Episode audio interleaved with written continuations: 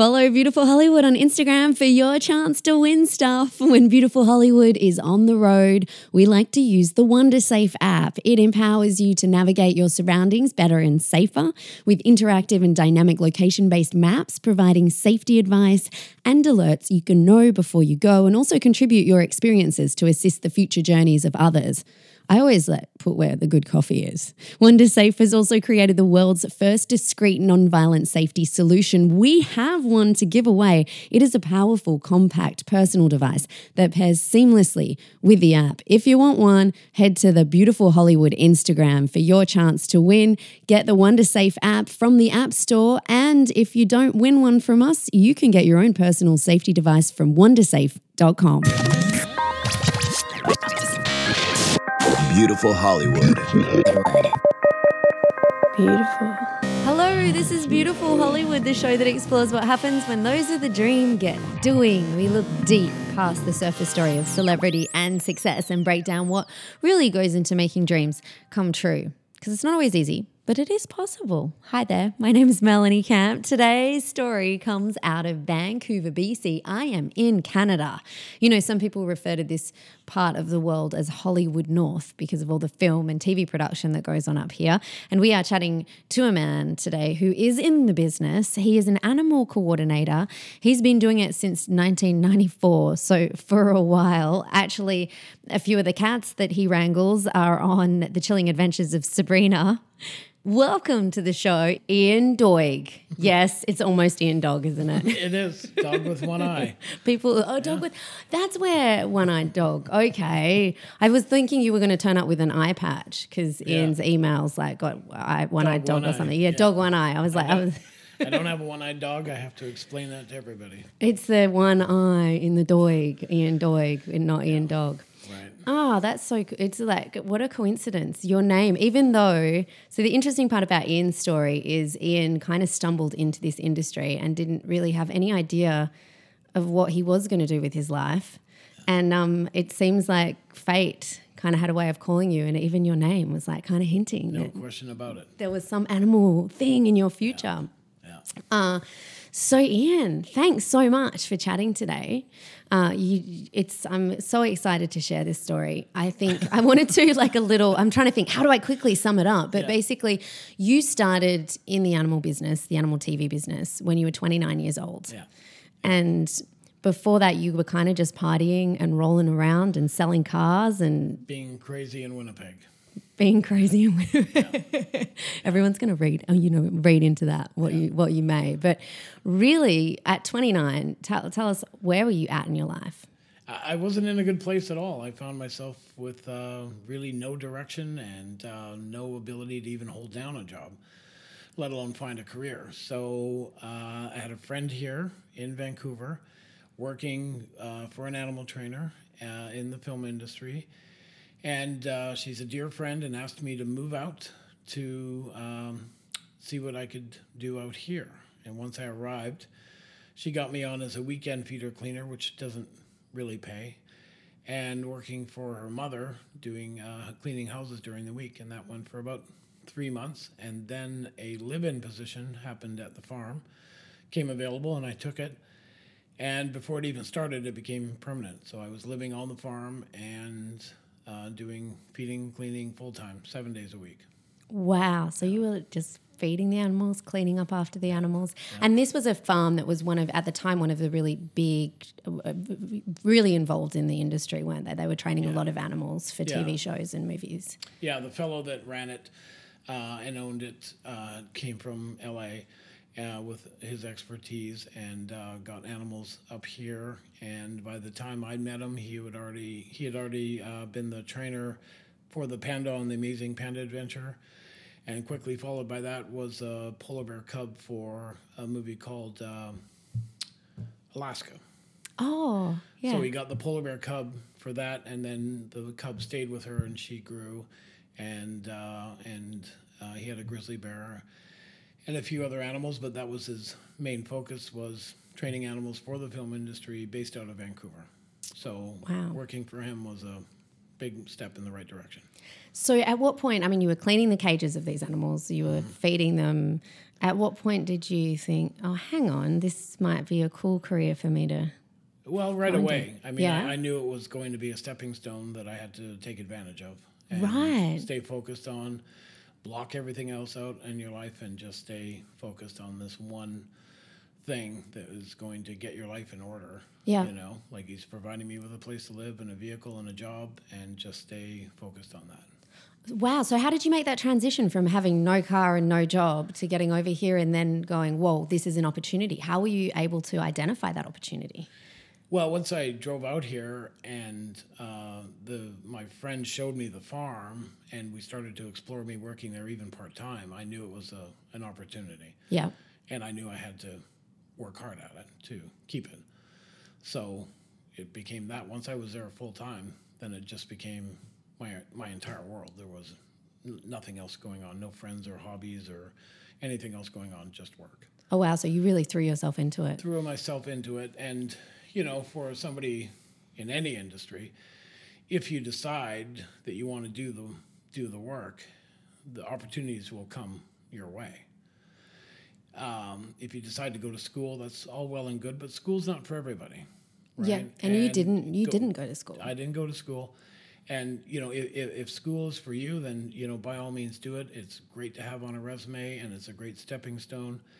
But if school's not for you, then do the work. You decide what it is you want to do and then go and don't worry about pay, right? Just worry about doing the work and just block out how much you're getting paid. The pay will follow and be confident of that. So in my case, I seem to take to it, and it is a business. So, with my knowledge, I'm not going to say expertise, but knowledge of selling cars, that came into play when you're dealing with producers because they're customers in a way, and uh, you have to deal with them correctly. You know, it is funny. It's like nothing is wasted. You can feel like you're not on track and your life isn't really going anywhere and find yourself at a zero point. And then when you look back, like you're saying, you're like, well, it wasn't, I wasn't wasting my time selling cars because I learned skills that I can have now Oh, yeah, be no able to parlay into, you know, this business that you've established. No question. Yeah. So you, did you always love animals? I, I did. There's no question about it. But I thought everyone did, and and lived my life thinking that that everybody loved animals. So uh, at a young age, um, I won't go too deep into it. My dad passed away, and my mom at 38 years old had five kids left, you know, for her to raise, Wow. which is a lot for a 38 year old, you know, in this day and age for sure. But uh, she introduced me to an all boys school outside of Edmonton and thought that I might like it. So when I arrived at the school, they had 45 dogs there that they used for sledding. And as soon as I saw that, I said, I'm in. And it wasn't very expensive, but it wasn't very high tech either, the school, and uh, extremely strict, right? And all boys. Yeah. And it was really the best thing that I ever did outside of the dogs. But the dogs were the draw for me. Then when I left the school and got to be, you know, in my mid 20s, um, I mean, I always wanted to have a dog with me at all times, but again, assuming everyone does. Right. And uh, I opened up the newspaper in Winnipeg, and uh, there was a little one woman rescue um, giving dogs away, you know, with for a small fee. So I phoned her because I wanted one of the dogs, and um, and she said, "Well, you sound like you'd be a great foster home because I'm living in what used to be my grandmother's house, who had a lot of dogs, and we had." You know, a kennel in the basement, and upstairs was dog friendly, and the backyard was dog friendly. And uh, so I said, "Yeah, I'll be a foster." So she just started filling my house with dogs. Oh my goodness. Yeah. Like I would pretty much have four or five dogs at all times, and then spend my weekends waiting to interview prospective owners, which at the time I didn't put any thought to. I mean, people are coming this weekend to see dogs, and we're going to move dogs and get more. Wow. So animals are always in your life. They were you were always in an again, animal kind of business. Until I was like 35, I I thought everybody would be like me. I'm like, come on, you know, you get to have dogs around, oh but my goodness. it's not that way at all. Yeah. because when I was at the big farm, uh, you know, we had a lot of really interesting animals there, and a lot of people wanting to come out and work until they got there and found out that it's actual work. It's not that exciting, and then they leave. Oh, like people get excited and they think, yeah, I'm going to work with animals. That's going to be fun. Yeah. So, what is it like working with animals? They say never work with animals and or children. I mean, Yeah, they say that, but I don't know what the basis of that is. yeah, Because the reality is, is that it adds a tremendous element to your project if it's a TV commercial or a feature film or anything in between, um, and everyone knows it. Yeah. that's why we keep doing it. yeah. And like I think that virtually every trainer that does this professionally has roughly a ninety percent success rate. I've never met a trainer that has a lackluster attitude that is going to arrive and just kind of hope for the best. Right. So, what goes into having an animal turn up on set and be ready to perform? It really depends on the shot, and and it's not it's not training as much as you think it is because it is a performance.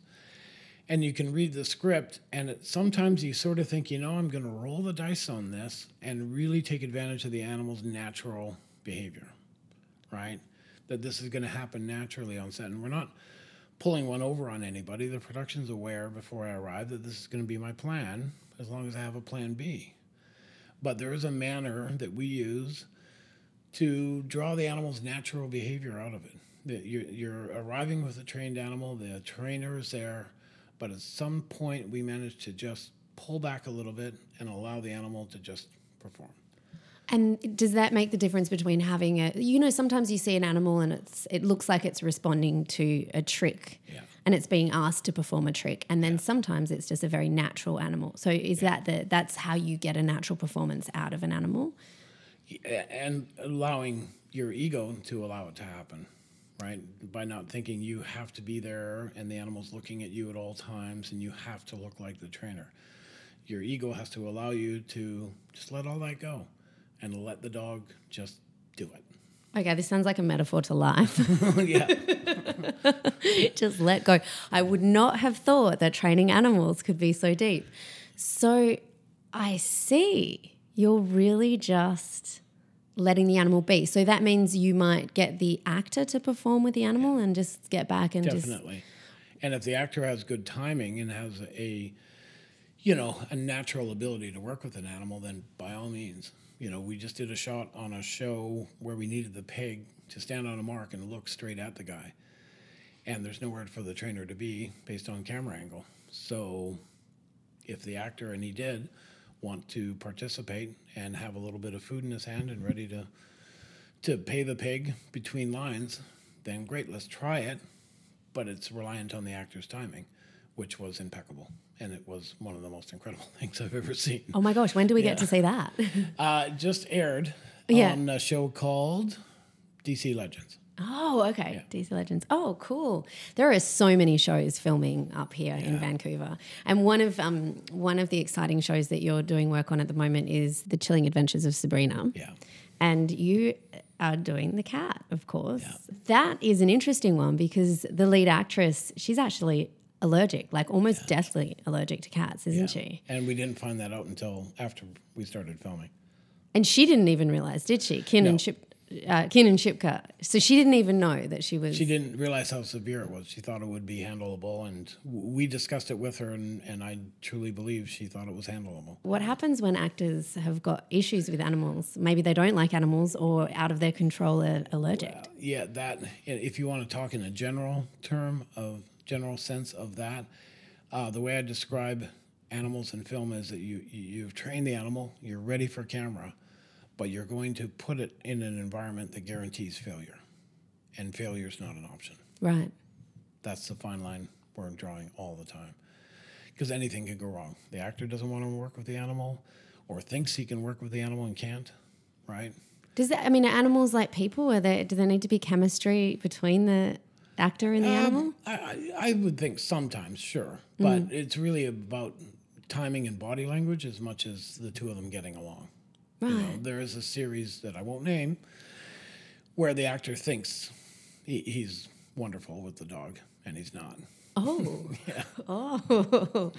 really? So how do you get around that kind of thing? We let him.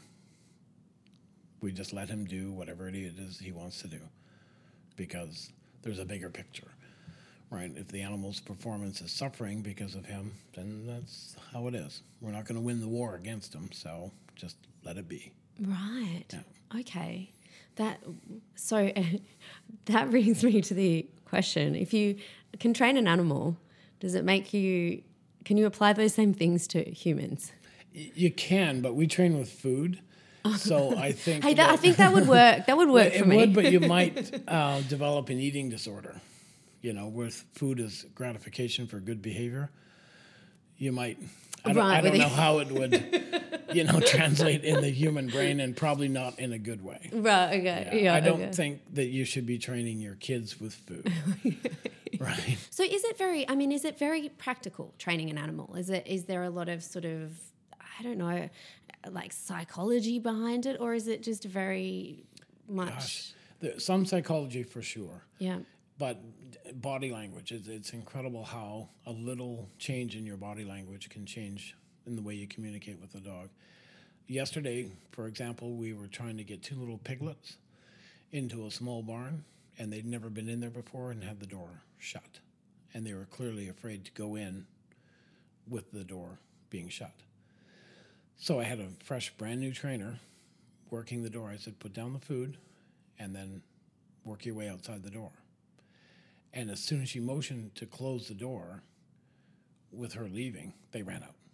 Right? Right. So I said, I, I knew that was going to happen. You needed to make that mistake. But what you need to do is close the door first, allow them to settle for a minute, and then you work your way out the door.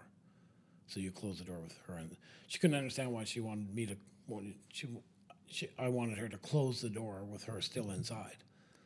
Oh, right. Yeah.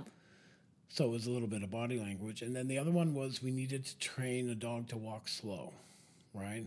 Which is not an easy behavior to train. A lot of people train A to B on their dog and it's running. And the faster the better. But get your dog to walk slow. Like agility, you know, you train a dog to do agility and they're trained to do it as quickly as possible. It's a timed event, you know, split second. Of course. But yeah. But train the dog now to do it at a walking pace. 10 times harder. Oh my goodness. So yeah, how you do imagine? you? Yeah, how do you make a you dog walk imagine training a dog to just slowly walk that whole course? It would be brilliant if you could do it. Yeah. But they train at high speed, right? So I was a trainer was training a border collie to just walk slow and made wanted to look like it's just walking down the street. So you can't call her because she'll come running, right? You have to train her to walk slow. So she had trained her to walk slow, but she couldn't get distance away from the dog to do it. So the problem was that she felt that she could get the dog to walk slow for a short distance and then she could increase the distance. Where in fact she needed to be far away from the dog to give herself time to correct the behavior as the dog is walking. As soon as it speeds up, you can verbally correct, ah, ah, you know, to walk slow, but you need to be far away for that to happen. You're not going to be able to pull that off close. Then once she corrected the behavior, the dog would just stop, right? So that, that told her now crouch down, and that's sort of the universal body language to for a dog or any animal to come to you. So she would crouch, and then the dog would come too fast, and I'm like, okay, now crouch half, and then she could literally, like the dog was had an accelerator, she could gauge the speed of the dog by how much she crouched, Oh my goodness. all in an hour. Wow. Yeah. So dogs. I mean, does a dog need to be extremely intelligent to be able to pick that sort of stuff up in an hour? Eh, I used to have varying opinions on the matter that all dogs had a certain, you know, common intelligence level, but I don't think that's the case now, especially dealing with some more obscure breeds like Afghans and things like that. They're, you know, they're not bred for their, you know, intelligence and so on. Yeah. But certain dogs are incredibly, certain dog breeds in general are incredibly intelligent. And then there are examples within the breed that are really intelligent. One trick that we do with the dogs that is modern, and I shouldn't even be saying this in public, right? Because I don't Oh, okay. want everyone to know. Oh, okay. But we train them to find uh, a beeping radio, and we control the beeps. So we have a transmitter and a receiver, and the receiver beeps, and we train the dog to find the receiver. Some dogs we've worked on them three, four days, they just won't get it, and then other dogs, forty-five minutes. we can hide that beeper anywhere in their house and they'd find it. Really?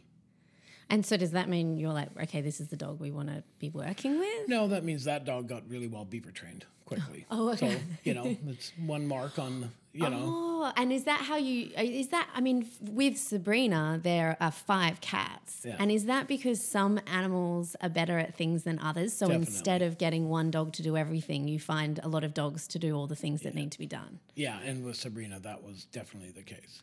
So what? Who are, who are the cats in Sabrina?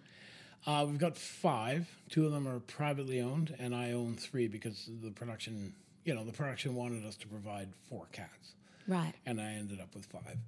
So uh, we have our hero, um, that and he carries the majority of the load.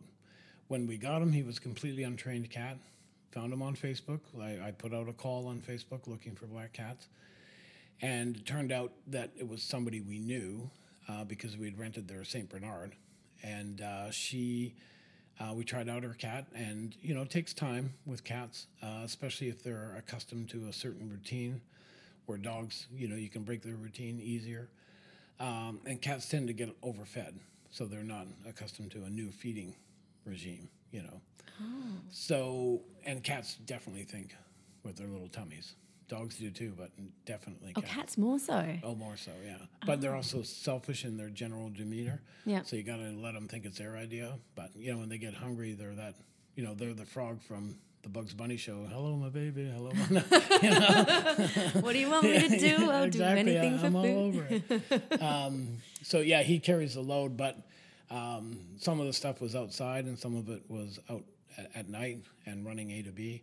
And we bought this little pistol from Calgary that uh, he just runs like A to B at night. And he's just terrific. Or end of the day, he doesn't care, and he's Mr. Personality. Like the the cats all have a level of fandom, but Trevor, the little tiny one, is everyone's favorite. Oh, Everybody's really? met Trevor because Trevor won't allow you to not meet. He's like, hi. what Hello, I'm Trevor. Oh wow! So he's the real movie star out of the the bunch. No, he just does his A to B because he's a little bit smaller than the other cats, right? So he can only be used in certain situations, Yeah. right?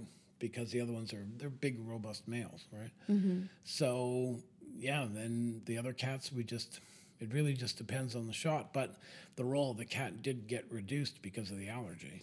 Oh, So uh, she can't even pick up the cat. that is crazy, and can't even uh, she can't even be around people who have touched the cat. No. Oh no. my goodness! Which is terrible for the crew because we have a cat room and that everyone loves spending time. But we had to shut it down because anybody who touches the cat and then comes in contact with her, uh, she has an outbreak. So That's crazy.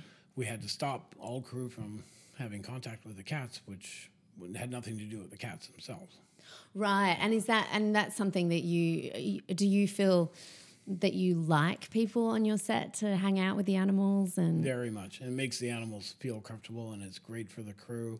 They get to have, you know, their fur time and uh, they enjoy it and the cats enjoy it or dogs or whoever. So that's nothing we would ever want to keep from anyone. Now, I, I do need to be clear on something. yes, Very okay. clear. Yeah. I'm not the trainer of the Sabrina cats. Okay. My training partner of 18 years, Grace McLeod, is the one who trained the cats from scratch. right. I set up the job. I was the one originally called for the job, and there's a big variety of other animals in the script, and I took care of all that. But she's the one who trained the cats from nothing, literally pet cats. And before the first episode, they were film, friend, film, you know, camera ready. right. All they needed in the first episode was camera time, which we can't recreate in any other way. Ah. So the first two episodes were shot uh, simultaneously, and it was bumpy with the cats. I'm not going to lie, right? But Yeah. not um, to the point of making any drastic measures. We nothing had to be reshot, except for one uh, scene. I believe they did shoot green screen, but they also had a CGI cat and standing by a computer generated cat, and they've only had to use it once. Oh wow! So how much pressure is there to turn up and have the animals? Oh my perform? gosh, it's immeasurable. Yeah. right. Yeah. I'm nervous all the time. And I never, never want that to go away. Right. I oh. never Oh. want to go to work and not be nervous about the day. Yeah. I never want to go in cocky about the day. And the way I train trainers, I'm like, the easier shot it is, the tougher it is going to be on the day because the production will expect it to be easy. And we have to work really, really hard to make it stay that way. If the animal's going to do a trick or it's going to be something intricate with the animal, we're going to be involved in all areas of the setup and then make it a success that way.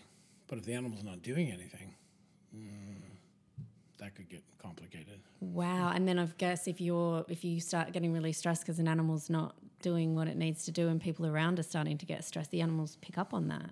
Right? They, Or- they could, yeah, but I can't show my stress to the trainers because I'm there to keep the trainers calm and I'm there to keep the production calm. right? goodness me. So I can't show that I'm stressed. When I show up in the morning, they're like, "How are you?" I'm like, "Very good, thanks very much." Everything's when I'm actually dying inside a little bit at a time, you know, and I just want to get through the day. So there was many, many years I couldn't eat until we had the first shot in the can. You know, like I'd show up, no breakfast, no crafty, nothing. Just let's just get the first shot done, and then I'll relax. My goodness. and then we get the first shot, and I go and grab a bite to eat. and then you you know? rest easy. Well, sort of. Yeah. Goodness me. Wow. And you've been doing it 20 years. 26 years, 20 24 years. Yeah. My goodness. 94, so yeah, 24 years. Wow. I mean, would you consider yourself a successful, having a successful business here? I mean, you seem to be reluctant to. to be too relaxed about anything. Well, I'm not going to um, relay any conversations that we say in private because we like to keep our, you know, our egos in check. You know, in private, we keep our egos in check. But both Grace and I have worked very, very hard for at least the last 15 years to build a reputation in Vancouver. And we can proudly say that, you know, we're doing nearly half the shows in Vancouver, and we're only one training company when there are many more. So it's a badge of honor that we wear proudly. Grace downplays it completely, and I'll tell you a funny story about that in a minute. But um, we do half the shows in Vancouver. Um, I, I, I think it's deserving, but being successful is a lot tougher than than being not successful. We had a lot more free time when when we were still starting out and didn't have as many clients as we do now. And now the struggle really is. I thought the struggle was being broke, but now the struggle is keeping it going, right? That's And it's a struggle. right. Goodness me. That's so you, but you would prefer to be doing. You would prefer to be struggling to keep it going than Yeah. being broke. oh yeah, yeah, yeah. I'm not gonna lie about that. but I see it's like pretty. You have a lot more spare time on your hands when you're Yeah. broke. Yeah.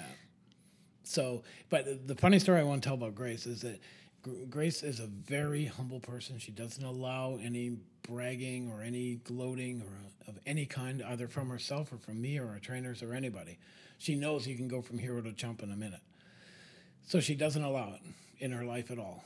And one day recently, she uh, had a burst of it by text. And she's texting me and she's like, I'm very proud about what we've been able to do with these cats for Sabrina. It's probably one of the bigger cat jobs that has ever hit show business, period. I mean, it's a year long job and, uh, you know, it's far bigger than a feature film. It's a big deal. And um, she's like, I'm just really proud that we were able to take these cats, pet cats, and turn them into, you know, excellent on-set cats. And then she's like, oh, oh, I, I, I forgot the cat at home. she's on her way to the set while she's texting me. and I'm like, don't worry about it. I'll bring her the cat.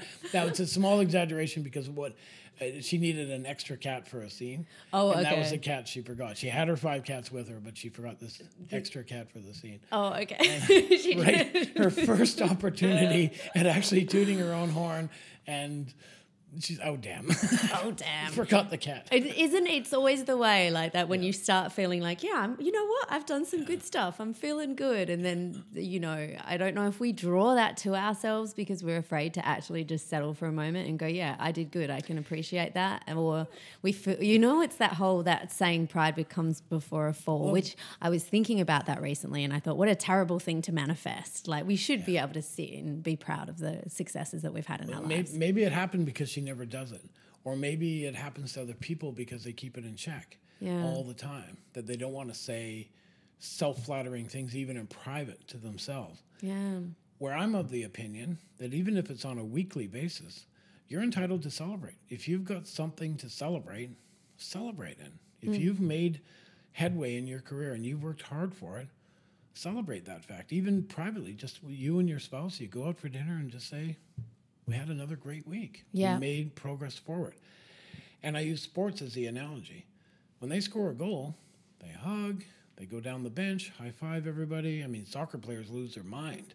You know, when they score a goal, yeah. Yeah, and that's and the game's not even finished. No. I love that analogy. I do love a good sports analogy. Yeah, we use them all the time. That and car analogies. But mm. you should be able to celebrate your success without thinking karma's going to bite you in the ass. You mm. know, because you said something nice about yourself, right? Because you're not saying you're wonderful. You're just saying we had a good week. We had a really good week. We had a successful week. We have something to celebrate. We had a new client call this week, you know, or something, anything.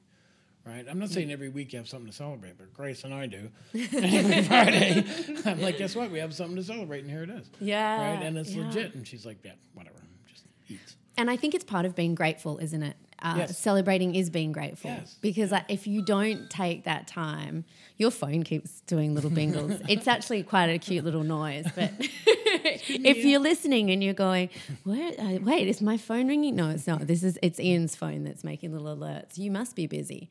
But I think it is. I think being able to say, you know, being grateful is a way of sort of saying thank you for the good things that are coming your way. And I think that if you aren't grateful, then it's almost as if if you speak in terms of the universe, the universe is saying, "Oh, okay, you don't want that. All right, fine. Oh, I won't give you those. You know, Yeah, totally. like stri- hits Totally of good luck." You put it in great words. Combine your celeb celebration with gratefulness, Yeah, and then everything will come your way, and everything will be kept in a good perspective. If you go into it saying people realize I'm that good now and I deserve it, mm-hmm. you got trouble. yeah, yeah. I suppose there's a difference between that ego Yeah. and grateful. You know, being grateful No and then having a sort of ugly where it's, yeah, where And there will be no more humbling experience than animals in film because you will go from hero to chump in a minute. yeah. So it keeps you pretty grounded. Has to. Otherwise, you end up, yeah, I mean, your career is short lived. You'll have a burst of popularity and then it'll fizzle. Right. So the secret of longevity is, Yeah. you know, keeping that ego in check, And just stay humble and realize not every day is going to be a great day. which is like life, you know. Yeah. Be in it for the long the long game, not the short game. No question about it. So in the business, in the business of animals in television and film, I was under the impression that someone would train a dog or someone would train cats or horses. But I was told by a friend of mine who has a show that the person who brings their cat on set also deals with the rats and also cockroaches, which, uh, of course, there's all sorts of insects and animals that are on TV shows.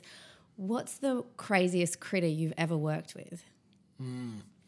There's so many. I mean, maggots are a really common Oh. thing to. That word just went really slowly into my head, and I feel like I had a very delayed reaction to that. Uh, They are smelly. Oh There my no gosh, doubt. And maggots. It's mostly their environment that smells, uh, but they, they are smelly and they and they bite a little. maggots, but oh, of Yeah. course, because they've got to be able to eat meat and stuff. Oh, that's just even. I didn't even think about that. So when you're handling, so you've been bitten by a maggot. Yeah, yeah. It's a it's a tiny little thing. You barely feel it. Um, do, do a lot of insects. There's no doubt about it. Ants. We had ants as a regular character on a show. Um, What show was that? zoo. So oh, Yeah. I get mammal wise. I would say the pol- living with the polar bear for 10 years was quite an experience. And you must keep in mind that she's a full contact bear, which means you can go into her pen and play with her. there's an amazing photo of you on your Facebook. Yeah. That's her. That's her. Yeah. You're So, full. You're in a full-on bear hug with the polar bear. Yeah, she's leaning on me. I'm, I'm lying down. And um, when there's snow on the ground, that's when she's extra playful. So at the old farm, you know, when we got a lot of snow, there was a lot of work to do because we had to clear the snow before you could get any of the work done. And uh, that would all come to a halt. And it, we'd put all that off because the polar bear is playful. So we're going to go play with the polar bear first and then we'll get to work. Oh my gosh! So could anyone working on the farm hug her, or only only the handlers? Just me and, and Mark. Oh my goodness! Is she still around? How long do pol- polar bears live? Uh, she is getting up there now. Yeah, she'd be 24 years old, and they usually live to be 30, but maybe a little under, somewhere around there.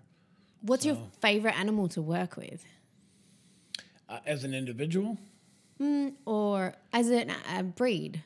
Well, dogs are fun. Yeah. I mean, they're always fun, and they're your bread and butter.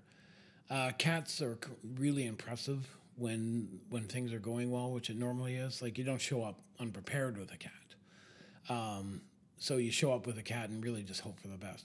You know that uh, something's not going to cause it to you know have a breakdown. So cat, cats are sensitive. Cats have a little sensitivity that way. Um, I, I I like chickens a lot. I don't know why. Yeah. You take them on a film set and people lose their minds over chickens. They're they're. mo- I guess a lot of people have never seen one. You know, other than on TV. Really? Yeah. I grew up with chickens. I grew up. But I, I'm Oh, I'm thinking that some of them are city people and have never seen a chicken. Oh my goodness! Yeah, we had we always had chickens throughout the house. I mean, they're very sociable and they Very. and they talk. You can you can chat with them. Yeah. I mean, they'll just go, "Rrrk, rrrk, rrrk, rrrk, Yeah. but Yeah, you they don't can say words, have but- some kind of conversation. I mean, I felt Yeah. like I was having conversations. with. Yeah. Oh my goodness! What about wild animals like deer? Like, Deer, are one of my favorites for sure. I, I, Yeah. I started my career with black-tailed deer, so you know that really cut my teeth on, you know, getting a wild animal on a film set. And uh, deer versus car was my specialty. So having cars drive right past their nose at 80 kilometers an hour, Oh wow! You can train a deer to just stand still for you that. desensitize them to it by standing. I just stood on the road for hours, day after day after day, and just let cars go by. oh, and they just get decent. Even on a bottle, I would just bottle feed them, literally, like wait to feed the bottle until a car comes by, and then, you know, because mom wouldn't feed them in an unsafe environment, right? So they learn this is a safe environment oh, that's to clever. the point where I would show up on set, and the car is supposed to be going full speed. Usually, it forces the car off the road. Mm-hmm. That's in the storyline. And the stunt guys would slow down to like 30 or 40 kilometers an hour, thinking they don't want to scare the deer. But that scares the deer because Oh. it's so slow. and they're used to it really fast. Yeah. So you're like, go faster, go faster. And then you're like, no, you spook the deer now. And they're like, well, I, I didn't want to spook the deer. That's why I went slow. I'm like, no, driving slow is spooking the deer because nobody ever drives slow. Right? If you, if you were going to go slow, you should have told me. I could have trained Yeah. it. So, how much of training is just persistence and repetition? Hmm, I'd say like 20% of it Okay. turns into this robotic routine of overtraining just to desensitize it. Especially if it's a wild animal that um, you're, you, something they need in their lives all the time, like walking on a leash and loading into a trailer, right? This is something you would just do repetitively just to have them accustomed to it and, and never be a problem. And, and you do it gratuitously. You're just, it's just part of your training day to just load them up and go somewhere, right? Just so they're accustomed to that. Yep. Yeah. Oh, wow. Yeah, because there's other logistics to animal training that people don't think about. You know, we're going to train a pig to do a variety of behaviors, but if that pig is not accustomed to travel or getting in and out of the van, then that's going to cause a problem on the day. Of course, and it arrives stressed and, and Yeah. all that. So, like for the movie A Dog's Purpose, there was a video that was leaked, and people were saying the trainer was, you know, it was it was the dog looked scared and it was cruel. How does that work for a trainer to get something like that happening? And it's a dog that they work with, and I imagine you have to have a certain love and connection with an animal to be able to perform with it and have it perform. Yeah, you definitely develop a relationship with them for sure. How does it feel as a trainer to hear like, oh, you're being cruel to an animal when you're an, a dog lover or an animal lover? Well, yeah, they're a sensitive bunch, trainers to begin with, a highly sensitive bunch, and they don't um, take well to criticism in general. So they would see that as a criticism, and they don't often react well. They want to defend themselves rather than just saying, you don't know what you're talking about, and walking away confidently. Uh, and in that case, that would have been accurate. That whoever was criticizing that video just simply didn't know the whole story on how it was edited and so on and so forth and the fact that we do have the American Humane Association on set, and they would have filled out a report on the day that would have been accurate. It's really their only purpose is to protect the production and the trainers by reporting things accurately, mm. right? Yes. Their role as protecting the animal to make sure it's well cared for and stress free and you know has food and water and all that, that that's all a given now and has been for many many years and so their role is to just report things good or bad just report it accurately So it is something that you it is a relationship that you appreciate as a someone in the animal business. yeah oh yeah very much yeah, Yeah. we we enjoy the comfort of having them around and there's two organizations another one called movie animals protected and they both have the same role and we i mean when they arrive they're on our team Yeah. And they're there, you know, to work with us. You know, I did a shot uh, the other day where they wanted to kick a chicken, or so it said in the script, but with the production and me, it's not even anything we discuss on how we're going to kick the chicken because we're not going to kick the chicken and we don't even need to talk about it. And we don't. But we have them there to monitor that situation. So when you see the movie later, the guy makes a kicking motion, the chicken flies through the air that we released, you know, ourselves. It looks like he kicked the chicken, it's implied. And then they're to, to report how we accurately did it. Right. So then at the end, when the credits roll, it says that you know no animals were harmed, and so for And in the age of the internet, you can go online to find out. You know, if you saw something in a TV show you didn't like, you can go online and check it out with the American Humane or Maps. You can find out all that information online. And I mean, if anyone who loves animals spent time on a film set, you would see that the productions themselves are overly concerned all the time. I'm forever coddling them, saying it's fine. Yeah. Well, I feel most people in film and TV are usually probably a large proportion, disproportionately vegan or vegetarian, Yes. and and big animal lovers. I think animal lovers. being a perform a creative person, you usually have a lot of empathy, and that extends to you know, you know, all Well, living creatures. I've been asked many times, do you drug the animals? And it's like, well, how would I do that? Right? Like, how? Wh- what drugs would I give it? Oh, yeah, Where would I get the drugs? How would I get it to be undrugged? Like, Oh yeah, like and there's a whole logistical problem. Many. that's a point because is it kind of it's kind of it's it's go to woe if you if you give an animal something that's going to calm them down, it usually sort of wipes them out a bit, and they're not able to And you need a reverser, right? Yeah. Like I would need a vet there, and they they don't work cheap. Like it's just not possible. Right? It's not logistically possible, nor is it ethically possible. well, and probably and not I don't imagine necessary because you would find animals that are Well, yeah, you got a drugged animal on set now. well, yeah. Why would you wouldn't even work with that animal? You'd have to pick in. And what are good? What, what makes a good you know set pet? A good animal? brave and friendly. Those are the only two criteria for us. Yeah. If you have an animal that's brave and friendly, we can take care of the rest. Does that mean they're more likely to learn quickly or Not necessarily because some animals are more comfortable at home. You take them away from home and they're suddenly not so brave or friendly, yeah? right? So brave and friendly in all environments, right? but Ah, yep. bravery, especially with chickens, like chickens are often thought to be stupid. And I'm not so sure about that. I think that they're incredibly brave. And I think that that bravery is confused with stupidity, right? Oh, because they're willing to just like, yeah, we'll go on in here Yeah. and check this out. And They're like, I don't give an F, right? like, I'm a chicken and I'm just going to be, and it's confused with stupidity. It's like, why are you doing that? He's like, because I can. You know? oh, Not because I don't that. know any better, right? Yeah, yeah. I like that. Sometimes we confuse stupidity with bravery. Let's all go out and be stupid. Yeah. So you don't keep all the animals No, none at that all. you take. None at all. None at You all. have a few at home.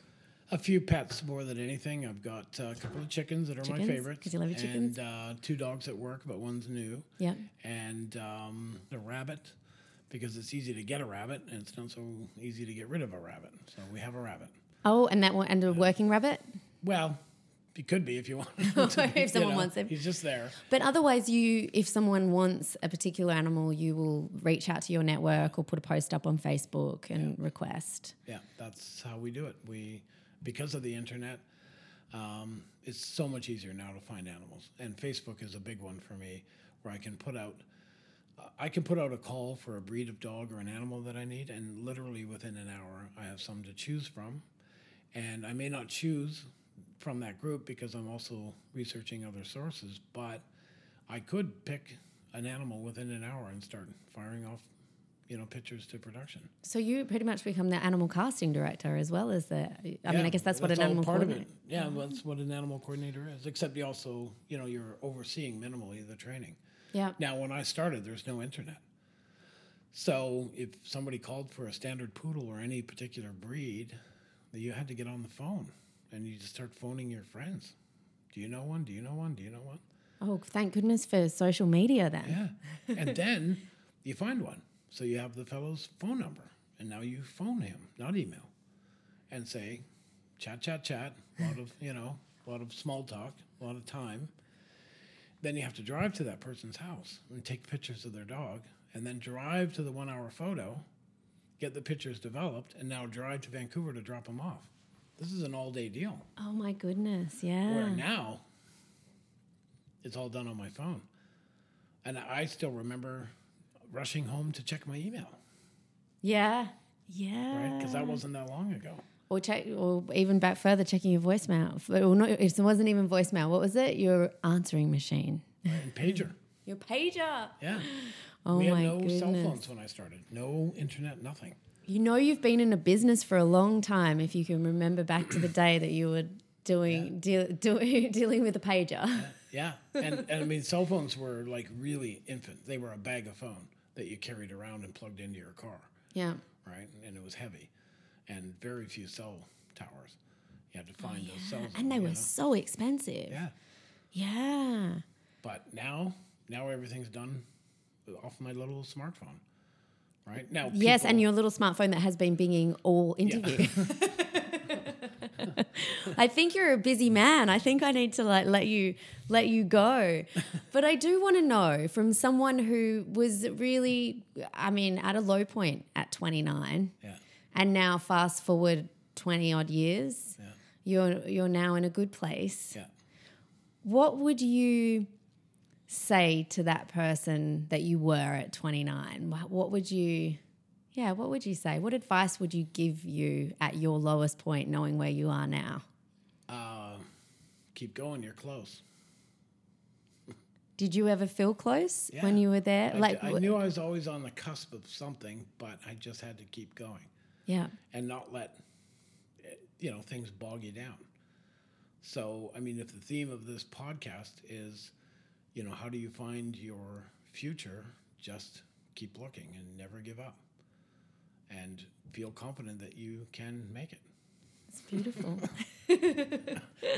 Thank you very much, Ian. I'm looking forward to sharing some of your pics of you with the polar bear Yeah, and um and the cats. yeah. I'll, and I'll send you some. and yeah. Grace probably doesn't. I we did ask Grace. Well, I did ask you if Grace would like to come and chat, and you were like, no, she's like, she's she's an animal person, Yeah. not not so much people person. a special breed Yeah. that we're that is a good thing. Well, awesome. Thank you so much, Ian. My pleasure. Follow Beautiful Hollywood on Instagram at Beautiful Hollywood, and you can check out cool pictures of Ian and some of his animals. And check out more great stories online at beautifulhollywood.com. I'm Melanie Camp. Thank you, beautiful. Beautiful Hollywood. Beautiful.